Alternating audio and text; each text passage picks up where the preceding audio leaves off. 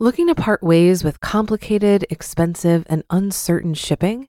Then give your business the edge it needs with USPS Ground Advantage shipping from the United States Postal Service. Keep everything simple with clear, upfront pricing and no unexpected surcharges. Keep things affordable with some of the lowest prices out there. And keep it all reliable with on time ground shipments. It's time to turn shipping to your advantage.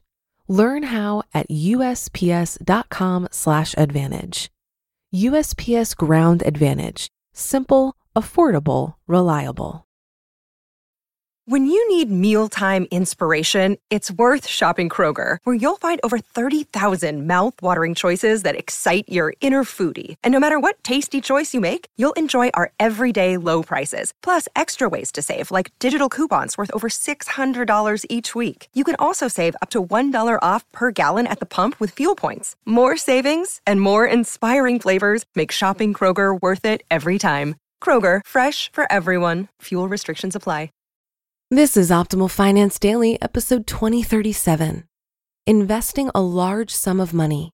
What to do, what not to do, and how to invest for fire. Part 1 by Christina Browning of ourrichjourney.com.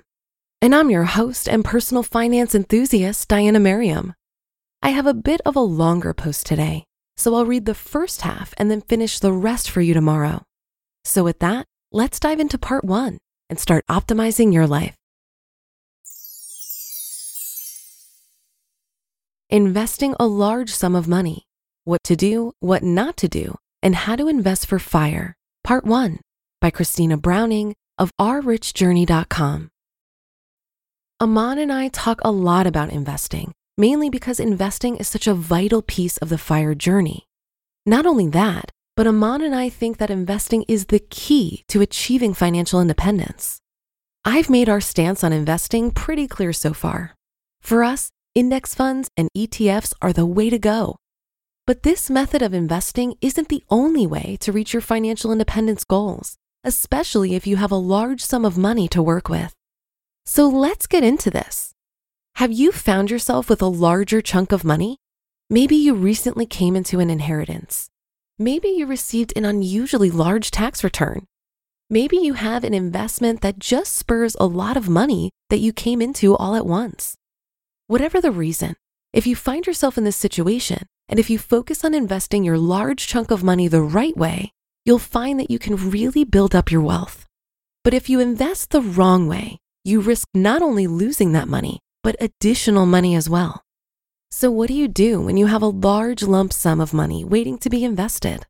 What's the best way to invest that money? Well, I'm going to cover three main avenues through which you can invest lump sums but first, let me explain a couple of things you generally do not want to do. What not to do. Number one, don't just hand your money over blindly to someone to manage. Typically, you don't want to give your money to someone else to manage without first understanding how to invest yourself. You need to get your financial literacy up so that you can fully understand what's being done with your money. If you don't, Best case scenario, you could end up paying higher than necessary fees. Worst case scenario, you could be taken advantage of. This is not to say that everyone will jump at the opportunity to swindle you, but you should try to minimize this risk when at all possible by maintaining your financial literacy and by making sure those who are managing your money know that you know what you're talking about. If you have even just a general idea of what should be happening, then you'll be able to more easily spot when something isn't right with your money. Financial literacy is key. Number two, don't rely on others to make your financial decisions. Don't rely on others to help make financial decisions for you if they don't know anything about your finances. You shouldn't be asking people what to invest in or how you should be investing if those people have no idea about your personal, financial, and life goals, long term investments, or any other money that you might have. So make sure that first and foremost, you understand your own goals and let that guide your decision making. Number three, don't buy liabilities disguised as assets.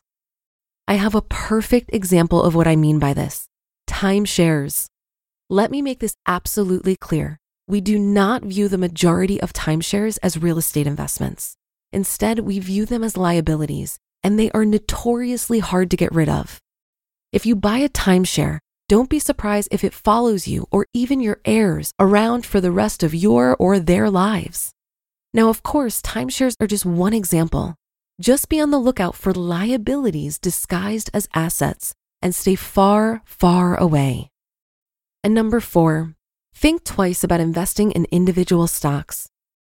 If you're new to investing, I would encourage you to think twice about investing in individual stocks. I know picking and choosing stocks you're passionate about can be exciting, but this strategy will stress you out. If you do something like this without having the experience or research in place before taking that action, it can be essentially like gambling. If you're new to stock market investing, you probably don't know nearly enough yet to know how to select stocks that you can be legitimately confident in. And even if you do have a lot of knowledge and experience in investing, it's really hard to pick winners every time, if not impossible. So, for peace of mind, I recommend starting off slow. In our case, the majority of the wealth Aman and I accumulated has been in index funds and ETFs. Time and time again, these investments have proven to provide us the most efficient and consistent return in the market. Okay, so now that I've gotten the things you should not do out of the way, let's go over some of the things you might want to consider doing. What to do right now. Hear that on tomorrow's episode.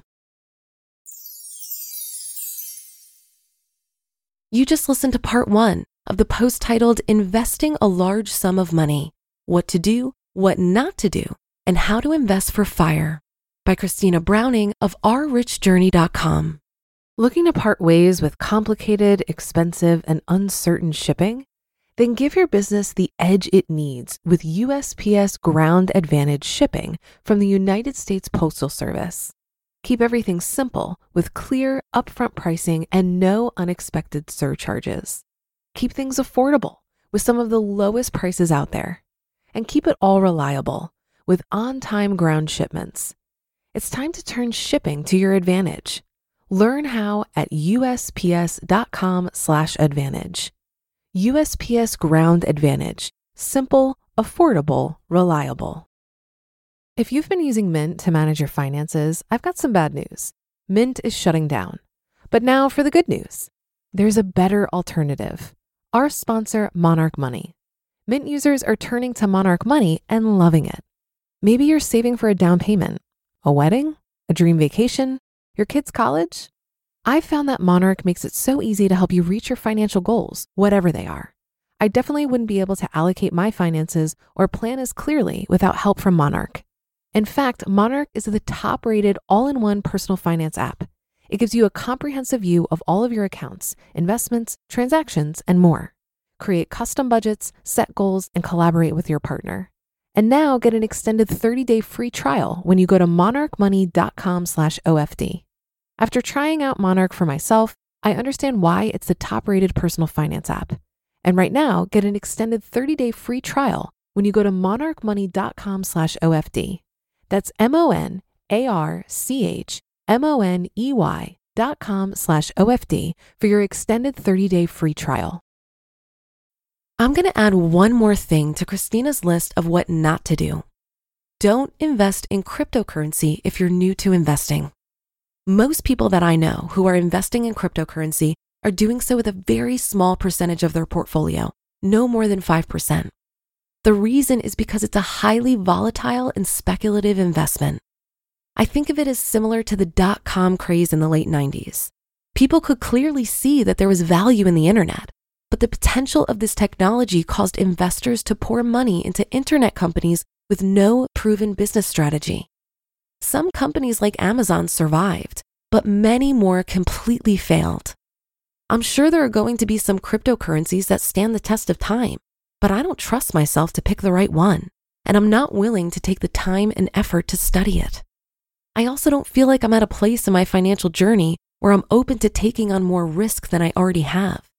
My asset allocation is 100% stocks, and I've taken a considerable amount of risk investing in my own business. I put crypto in the same category as real estate investing. It's a more complex investment that requires much more effort than my current passive approach with low fee total market index funds. I had a family member call me recently to ask about crypto. They had a plan to invest $100 per week in some coin that I've never heard of, and they sounded super excited about the potential to win big on this investment. But the issue is that this person is in their late 30s with a considerable amount of debt and no retirement savings.